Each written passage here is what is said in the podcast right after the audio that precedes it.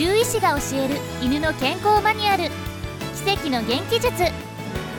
この番組ではあなたの大切なパートナーのワンちゃんが元気に長生きするためのお役立ち情報をお届けします。お届けするのは森の犬猫病院グループの西原院長。最新の獣医学情報はもちろんこれまで5万頭以上のワンちゃんを治療して培ったプロフェッショナルならではのノウハウをあなたに分かりやすくお伝えします。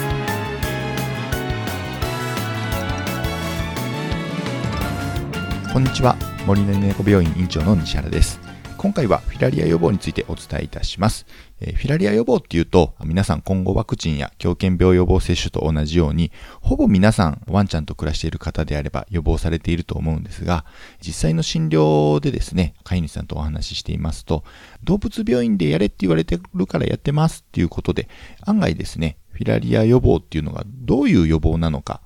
そもそもフィラリア症ってどういう病気なのか、あんまりよくわかってないていう方も多いように感じています。ただ、狂犬病予防接種の場合は法律で決まっていますので、必ず打たなきゃいけないワクチンなんですけれども、フィラリア予防を含めてそれ以外の予防に関しては、あくまでも、えー、あなたが任意で決めていくような、そういった予防になります。なので、えー、動物病院で言われたからやってますっていうことではなくてですね、きちんとあなたがどういった予防なのかを理解して、まあ、必要であればしっかりやる。必要でないならばやらないというような形で考えていただいて、その上で実施していただくっていうことが重要だと思います。もちろん、私のように獣医師の立場から見ると、フィラリア予防は必ずやっていただきたい予防ということは間違いないんですが、あくまでも任意の予防に関しては、飼い主さんご自身でやるというふうに決めていただく必要があると思っております。なので、今回のフィラリア予防に関しては、そのような思いでお伝えしていきますので、あなた自身の判断の一助になれば幸いです。よろしくお願いいたします。えー、まずですね、えー、フィラリア予防がなぜ必要なのか。これは、あの、なんとなくご存知の方も多いと思うんですが、そもそもフィラリア症っていう病気がですね、蚊に刺されて、で、蚊の中にいる寄生虫がワンちゃんの体内に入って、どんどんどんどん成長してですね、やがてワンちゃんの心臓に寄生するようになります。で、心臓に寄生すると、もちろん血液の流れがおかしくなってしまったり、場合によっては、その寄生虫によって血管が詰まってしまったり、そういうような状態に陥ってしまうんですね。で、もちろん心臓の血管が詰まってしまうと場合によっては命を落とすということがありますので、非常に恐ろしい、まあ、病気ということになります。なので、これをしっかり防いであげるっていうことは、ワンちゃんが元気で長生きするためにはすごく大切なことになりますので、しっかりと予防していただきたいなと思っております。もちろんですね、蚊がいなければフィラリア予防をする必要は全くないんですが、えー、今の日本だとどこにいても蚊はいると思います。で僕が獣医師の成り立ての頃、えー、もう15、6年前、2000年代の最初の頃であれば、まだ北海道の一部の地域では、そんなにフィラリア予防必要ないんじゃないかっていうお話も確かにありました。ただ、今ではですね、えー、日本全国どこでも蚊がいるっていうことがしっかり分かっていますので、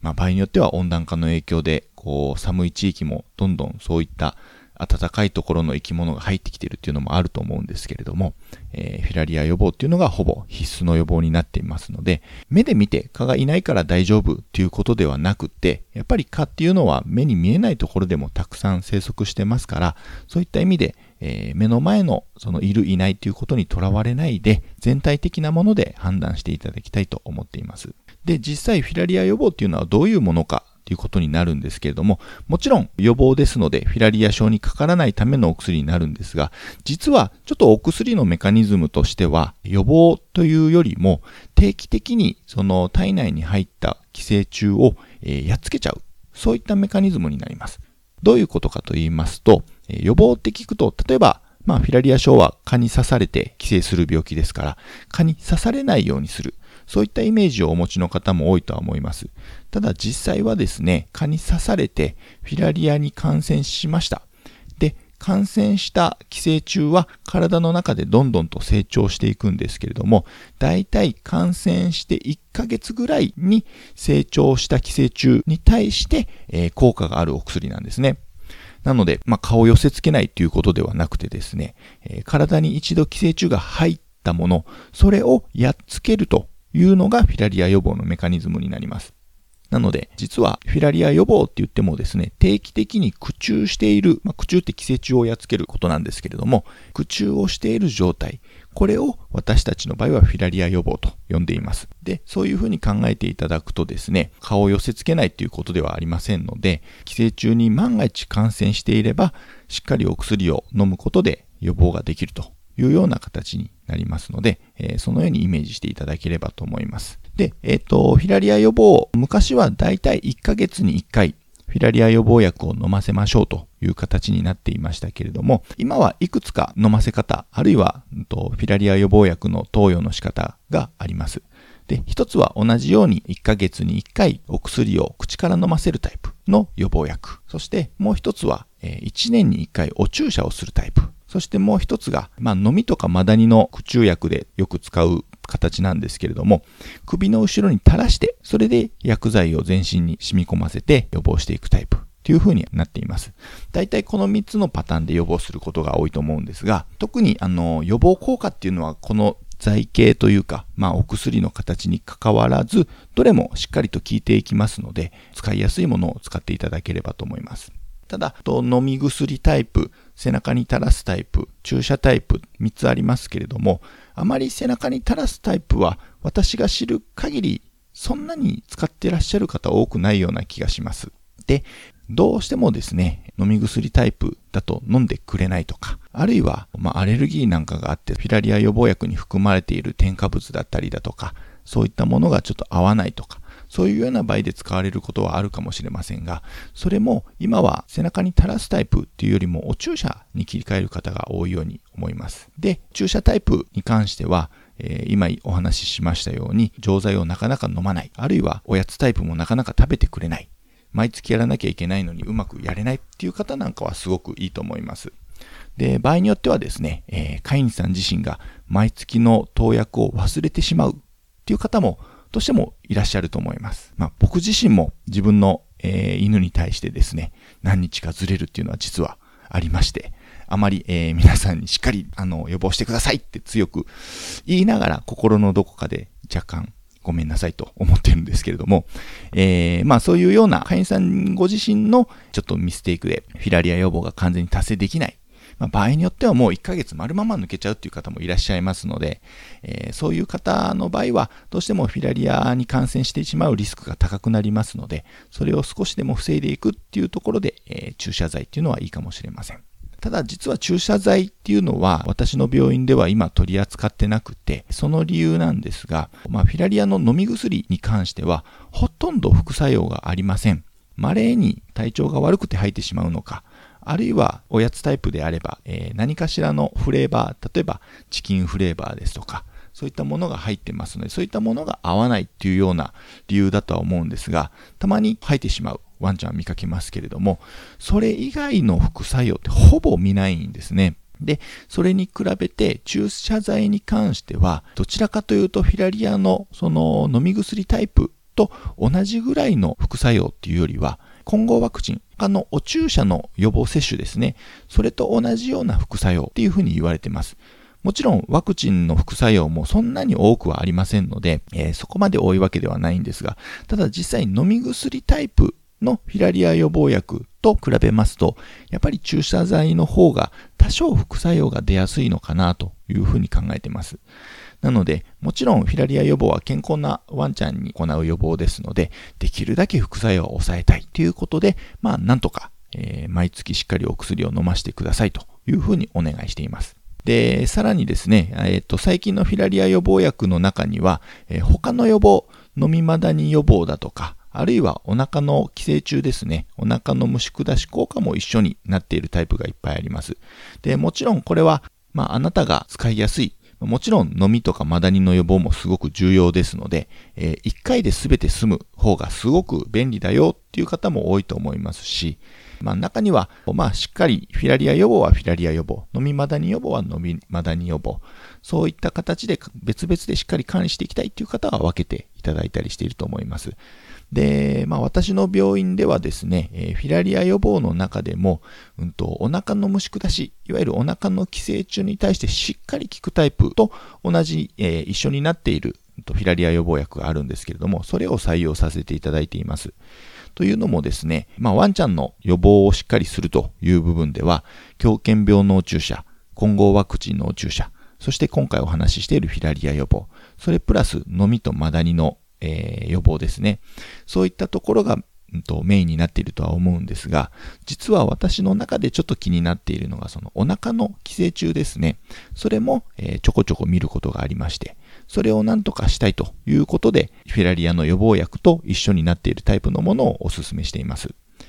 というのもですね、お腹の虫に関しては定期的にうんちの検査、いわゆる糞便検査ですね、えー、それで見ていくんですけれども、案外大人になると糞便検査をすることがほとんどありません。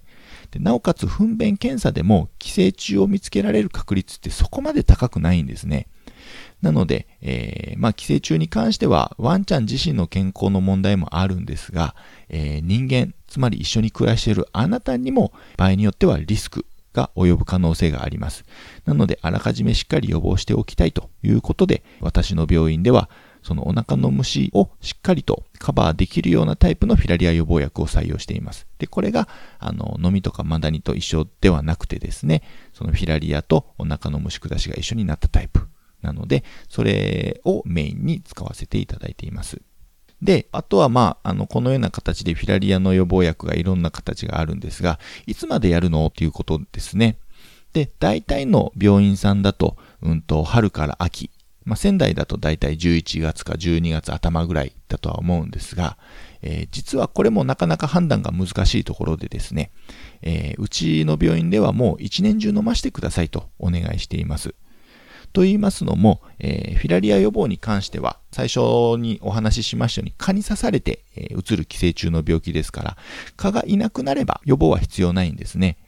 で、じゃあ蚊がいつまでいるのかっていうのがですね、まあなかなかわからない。で、まあ実際、森の犬猫病院がある宮城県でも、えー、まあ11月ぐらいで、だいたい仙台市あたりはいなくなっているのは間違いないとは思うんですが、えー、実際、ちょっと、えー、宮城県でも山の方へ行くと、そちらの方にお住まいの方からは、年明けでも顔見たよっていう、そういったお話も聞くんですね。でそしたらですね、もうそれはいつまで蚊がいるのかわからない。